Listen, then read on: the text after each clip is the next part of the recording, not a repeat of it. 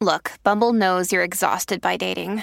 All the, must not take yourself too seriously, and 6'1" since that matters, and what do I even say other than, hey? Well, that's why they're introducing an all-new Bumble, with exciting features to make compatibility easier, starting the chat better, and dating safer. They've changed, so you don't have to. Download the new Bumble now. Genres suck. Yes, they do. They're necessary. Doesn't mean they don't suck. Hello, it's Derrick G here. Welcome to Derrick Speaks Volumes. Derrick G Speaks Volumes. I've been thinking about, should I keep calling Derrick Speaks Volumes? It rolls off the tongue better, but my whole name is in there. Anyway, you know, if you're here, you know what it's about. Hi, I'm Derrick from the internet, talking about music, talking about different things that are on my mind that are difficult to communicate in 1 minute short form. And today, I've chosen to talk about genres. My much loathed categorization of music, mostly because I know so much about music. Then people say, have you heard about this genre? And I'm like, what's that? And they're like, you know, it's got this and that and the other. I'm like, oh, yeah, I know them, but I didn't know that's what it was called. And I'm going to get into it a whole lot. I seemingly seem more passionate about it than I need to be. I'm not that mad. But I've got a lot to talk about and I don't want to get ahead of myself. How are you? I hope you are well. I hope you're enjoying this podcast series that I'm doing. It feels quite strange to say podcast and it just be me talking to you, but I'm quite excited by the format, to be completely honest with you. It's not how everyone does it, and is something that feels suited to me. So it's nice. So let me talk you through, shall we? Genres suck. A genre, as a definition, I haven't looked it up, is a, not just obviously confined to music, is a way to identify key hallmarks of a creative output and identify it in a category. I should Google it. Too late now. I'm live. So, why are genres necessary? Well, they are necessary, and I'm not saying we should get rid of them, but they are necessary. Genres are necessary for categorization. If you don't have genres, then it's just music. And do you like music? One of the worst questions in the world. And you'll say, well, what type of music? And you'll say, you know, just music. So you do need a way to describe things succinctly. Rock music, hip hop, dance music. People get that. I get it. And it helps. It helps when you're buying something. Well, it helps when you're selling something, helps when you're trying to filter things in a store. I don't need to tell you this stuff. You're not children. I'm just trying to set up why they suck, right? They're also useful for when people need a recommendation, because people are like, I like rock. I like soul. Could you recommend something in those genres? And it's like, yeah, I know exactly what you're talking about, and I know how I can help you to a degree. Usually it comes with more questions. Do you like slow? Do you like fast? Do you like sensual? Do you like, if it's soul, for instance, do you like new stuff, old stuff?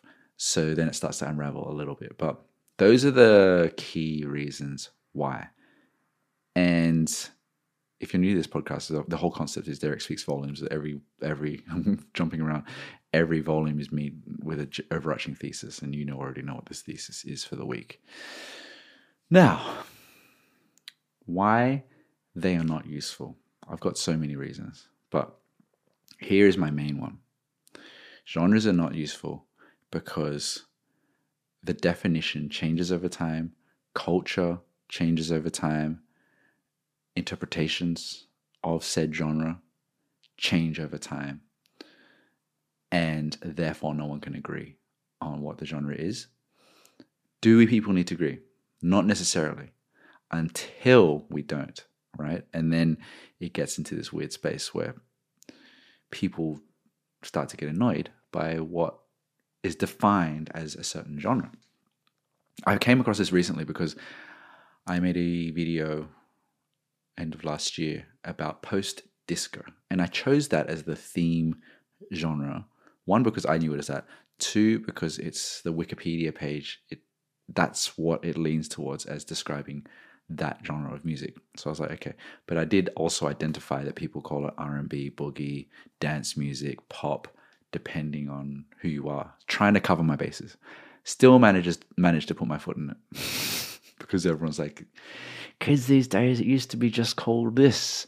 What's wrong with internet kids? And I'm not butthurt about that, don't worry. But it made me really churn about this idea of how antiquated, how frivolous, how silly genres can be.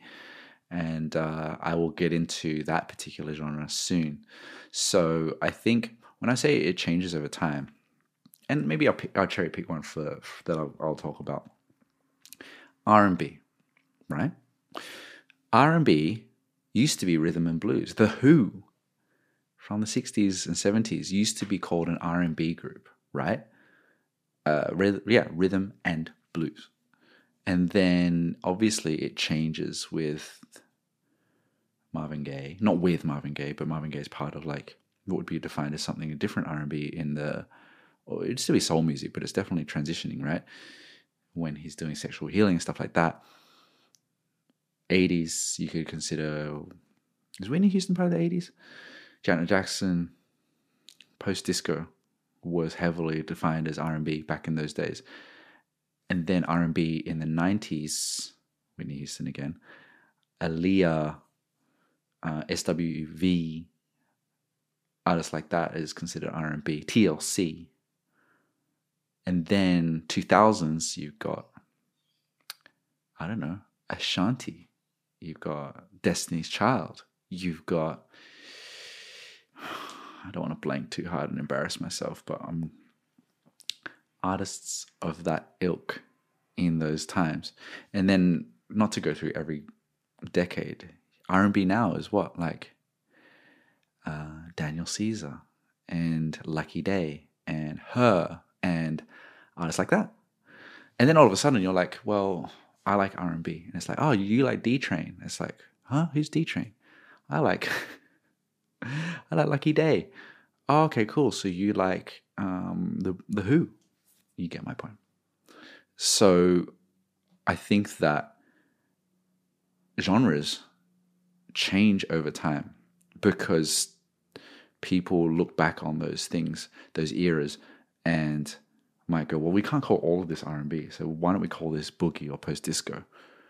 But there's no consensus on this sort of stuff. So it gets confusing, and then everyone gets confused, and everyone may get angry or just like sort of like up in arms about it. So, best case scenario for genres. I have a list. Post-punk. I think post-punk is a good genre name because it followed punk and is I think when genres do really well is when it captures a period of time in which that the artists existed. So post-punk, after punk, it was less gritty. It was more angular. It was more clean of an aesthetic. And I think it's, whilst there's post-punk made now, I think there's a clearly defined post-punk era. So it's like, okay, that feels clear to me. Classic rock is super interesting to me. Who decided, at what point did they decide that rock music was classic rock, right? It feels like dads are okay with it. And if dads are okay with it, then I think we can happily call it classic rock. Like, will the Strokes in 20 years be called classic rock? I don't think so. But classic rock is what defined as like the Eagles, right? Or is Bon Jovi counted as part of that? I'm going to say so. And who else? More, I feel like classic rock is definitely more American style rock. Bruce Springsteen, to an extent, would be considered classic rock. Guns N' Roses, maybe, even though it's more like later. But, you know, now I'm doing my own. I think classic rock is a good name because clearly people decided this stuff was from the past and this stuff is not changing. It's classic rock. So I quite like it as a genre because I think there's not much arguing around what classic rock is. I don't mind neo soul. I think neo soul, because if you say soul music, there is Aretha Franklin to who else do you like? Esther Phillips and a variety of other artists that I would consider soul music to be more 60s and 70s personally. So neo soul, I think, is to me defined as largely from D'Angelo onwards, this new movement of quite sensual soul that was like really, really good. Because I don't know, there was clearly good soul music in the 80s, but like soul music that felt different and new. Erykah Badu onwards includes artists like The Internet and such. And I quite like it. I think people understand what that is. And hopefully, neo soul still exists now though. So if we're talking about the 90s until now, interesting. Bebop, another timely, only lasted for about 10 years or so. Dizzy Gillespie and Thelonious Monk and things like that. Time-based genres are good because they begin and they end and we can define them and describe them. I can play bebop now, but if you say you like bebop, people know what it is, when it was, things like that. Lastly, blues. Blues is probably a good but bad example because blues hasn't really changed a whole lot over the years. It's 12 bars, right? 3 chords. So it perhaps it's a good genre name because it doesn't really advance all that much. Although, you know, like, look, the White Stripes played the blues. So they, if you say you like the blues, people probably aren't going, oh, White Stripes. And the Black Keys played the blues. Blues-inspired, bluesy. But I think that blues is fairly clearly defined. So those are good examples of where genres don't suck, even though I unraveled myself a little bit. Worst case scenarios. Let's go with the opposite. Genres suck for these many examples. I've got too many, but here's some. Funk. Ugh. Ugh. My least favorite genre. And people are like, Derrick, I'm offended. You don't like funk? And I think my problem with funk is that I don't think it's clearly clear what it is. And people say, I like things that are funky. And to me, funk is, starts with Booker T and the MGs and, music songs like Sissy Strut and things like that. And then funk with Funkadelic. I can understand, but then usually if it's got like a slap bass to it, like Jamiroquai, people would consider funky but not funk perhaps. So there's like this, I think people often go like, oh, I like music with a bit more funk.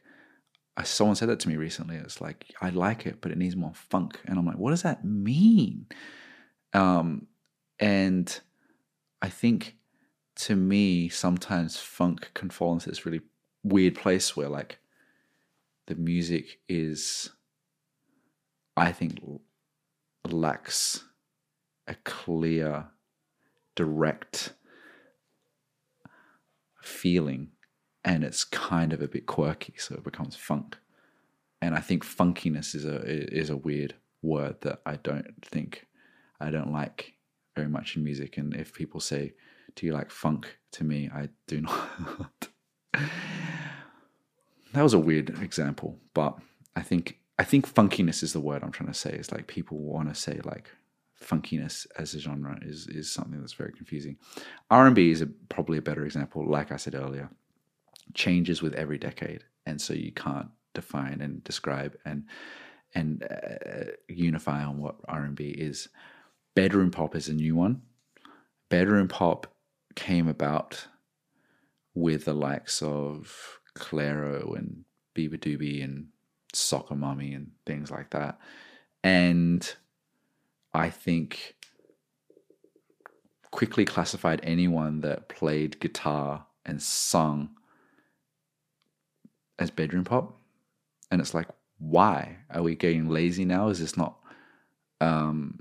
some of it is very folk music, very much folk music. Some of it is very much just indie. Some of it is just rock music.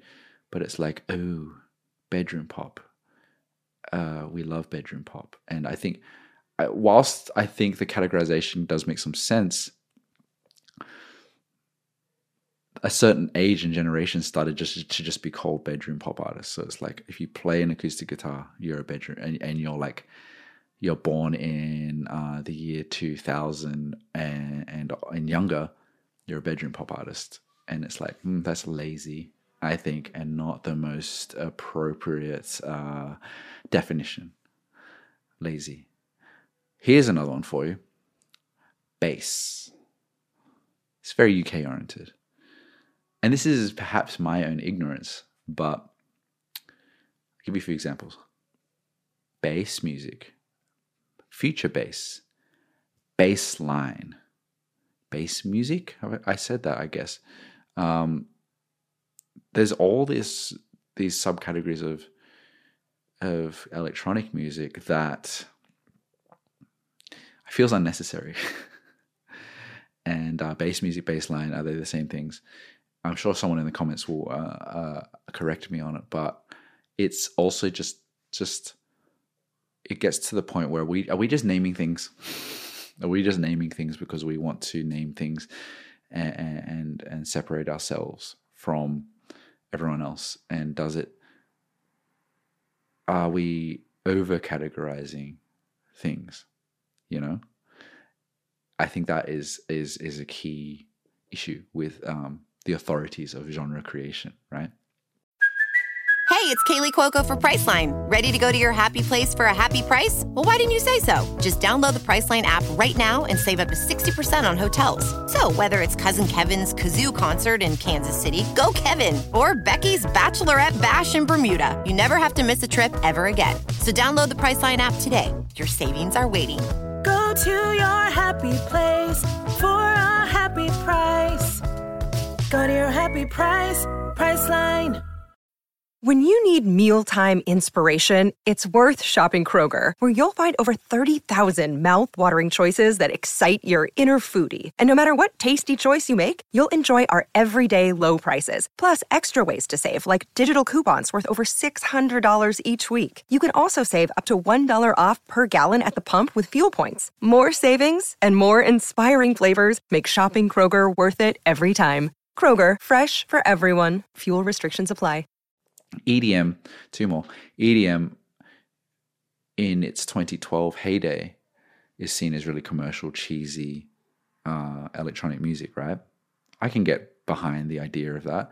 But then a lot of people define EDM as electronic dance music, which is everything. House, Daft Punk, Calvin Harris, all the way up to Tiesto and Nina Kraviz. And perhaps EDM is the newer version of dance music. Perhaps that's the newer version of electronic music. But EDM is quite contentious. If you were to call Nina Kraviz EDM, I don't think she'd like that. Also, EDM artists, a lot of them don't like being called that because it kind of like puts them in a space of like really cheesy, bad music. And so I think that genre is also... sullied to an extent, and it gets used in so many different contexts, which if it stayed in that kind of commercial music setting, then I wouldn't mind so much, but I think it has evolved. Last one is hyperpop. Different angle on this one. Hyperpop has been around for the last 5 or so years, and I think my issue with it is that a genre was formed before the subculture was really rife, I think. So people are like, oh, this is the new thing, right? So on one end there's Charlie XCX, on the other end there's like really like underground, high voice, super fast pop music. But then I feel like the industry wanted hyperpop to be the next big thing. So then hyperpop became a thing, and I think that it almost felt like a little corporate industry plantish, whereby people then wanted to become hyperpop artists because it was the new thing to jump on, rather than a culture forming hyperpop and it being around for a while, and you are a hyperpop artist because you exist in the spaces of hyperpop. I felt like I saw a lot of artists just jumping on becoming a hyperpop artist because it was like the fastest way to success. So I feel like the genre was named before the genre fully existed. So those are my examples. So solutions. Do I have any solutions? This one is a joke. Okay, it's not a joke, but it's not serious because I think it's a bad idea. But I will say it anyway. So in some world, there is a emoji committee, right? And every year they get together multiple times a year and they decide, it's like Unicode or something, like what the new emojis will be released into the code that are going to be universally used amongst keyboards around the world. I'm probably butchering the definition, but there's a committee, right? I'm still waiting for pyramids. Why doesn't a pyramid exist in an emoji form? I always want to use it when talking about Illuminati, perhaps because it's a cultural appropriation, but the Easter Island head is an emoji, so go look into that. But what I'm trying to say is there is a group of people that come together and decide every year what the new emojis are. There's also, in science, people that get together and decide what this tree is called, what this species of animal is called, and it becomes official. So what if there was a committee that got together and probably not defined genres that are happening now, but perhaps define them 10 years after?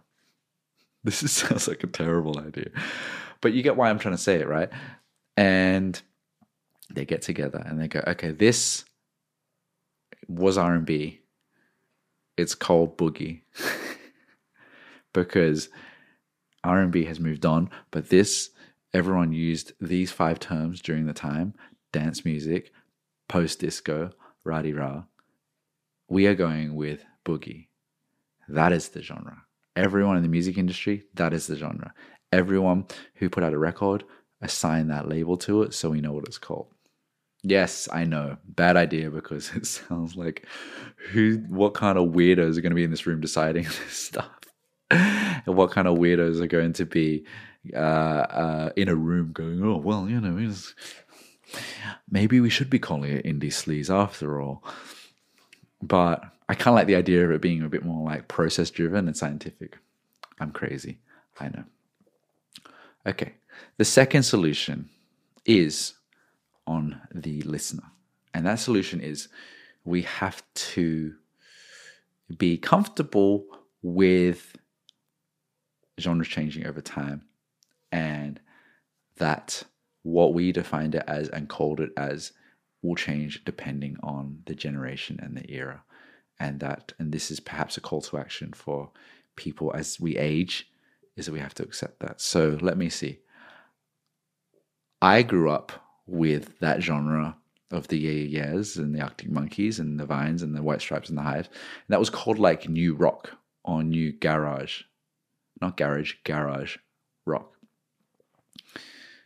I don't think many people called it that, but that's what the articles were calling it that. And I'm like, yeah, cool, okay, because I like Led Zeppelin. It's not that. I like the Beatles. I like stuff like that. It's not that. It's like a new wave, but it's not new wave. So new garage, new rock, fine.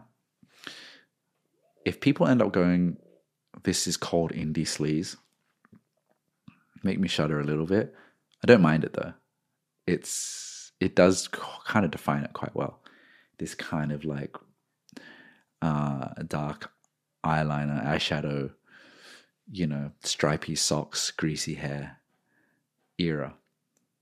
So I have to accept that someone in 10 years will go, I've just discovered indie sleaze and it's the best genre out. And I'll be like, what the fuck? That's fine. I think that's the only way we can get past it. because the definitions, just like many things in the world, are gray. I'm going to finish with this. In saying all of this, and that genres are dumb, hopefully I have convinced you, or hopefully I haven't meandered too long and you thought that I'm a complete idiot. And saying all of this, I have always thought to myself on a personal level that you have achieved the holy grail in music history when you have been part of the creation of a genre. I would love to do that. I would love to not do that. I can't just do it. I would love to be part of something where that happens, because yes, I could name, popcorn fuzz as a genre and keep talking about it until it becomes a thing, and maybe 1,000 people start using it. That doesn't make it a genre. I think it's like, new wave or post-punk. It's like a scene that develops, and then you people around it start to like, what is this? And start to define it, and then it becomes a defined genre. Motown is a genre and a label, which is cool, very cool. Universal is not a genre. Sony's not a genre. Ninja Tune is not a genre. Motown is a genre. That's cool. And I would love to be part of that, because I think you've really, really been part of something if you have helped to define, create a genre. I think, let's look at a current example that I think is good, like dubstep. Who said dubstep? Dub, obviously, someone had to have coined it, said it, defined it. And then there are the founding fathers and mothers of that genre. And I think that is so cool. And I don't know, what significance does it have? You'll probably be in history books, for real. You'll probably be in Wikipedia pages forever. It's not about legacy. It's not about living forever. I just think it's fucking cool to if I had a label one day and it defined enough of a sound that it became a genre. Cool. So, that is my thesis. Genres are confusing. I've even confused myself. I don't have a good solution because the committee is terrible, but ultimately it'd be really cool to start a genre.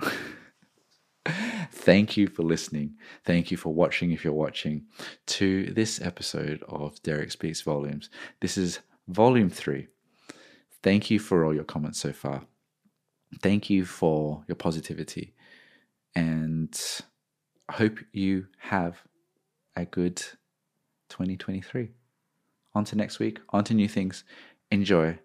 Today's sponsor is some antibiotics I picked up today. Gross. See you next time.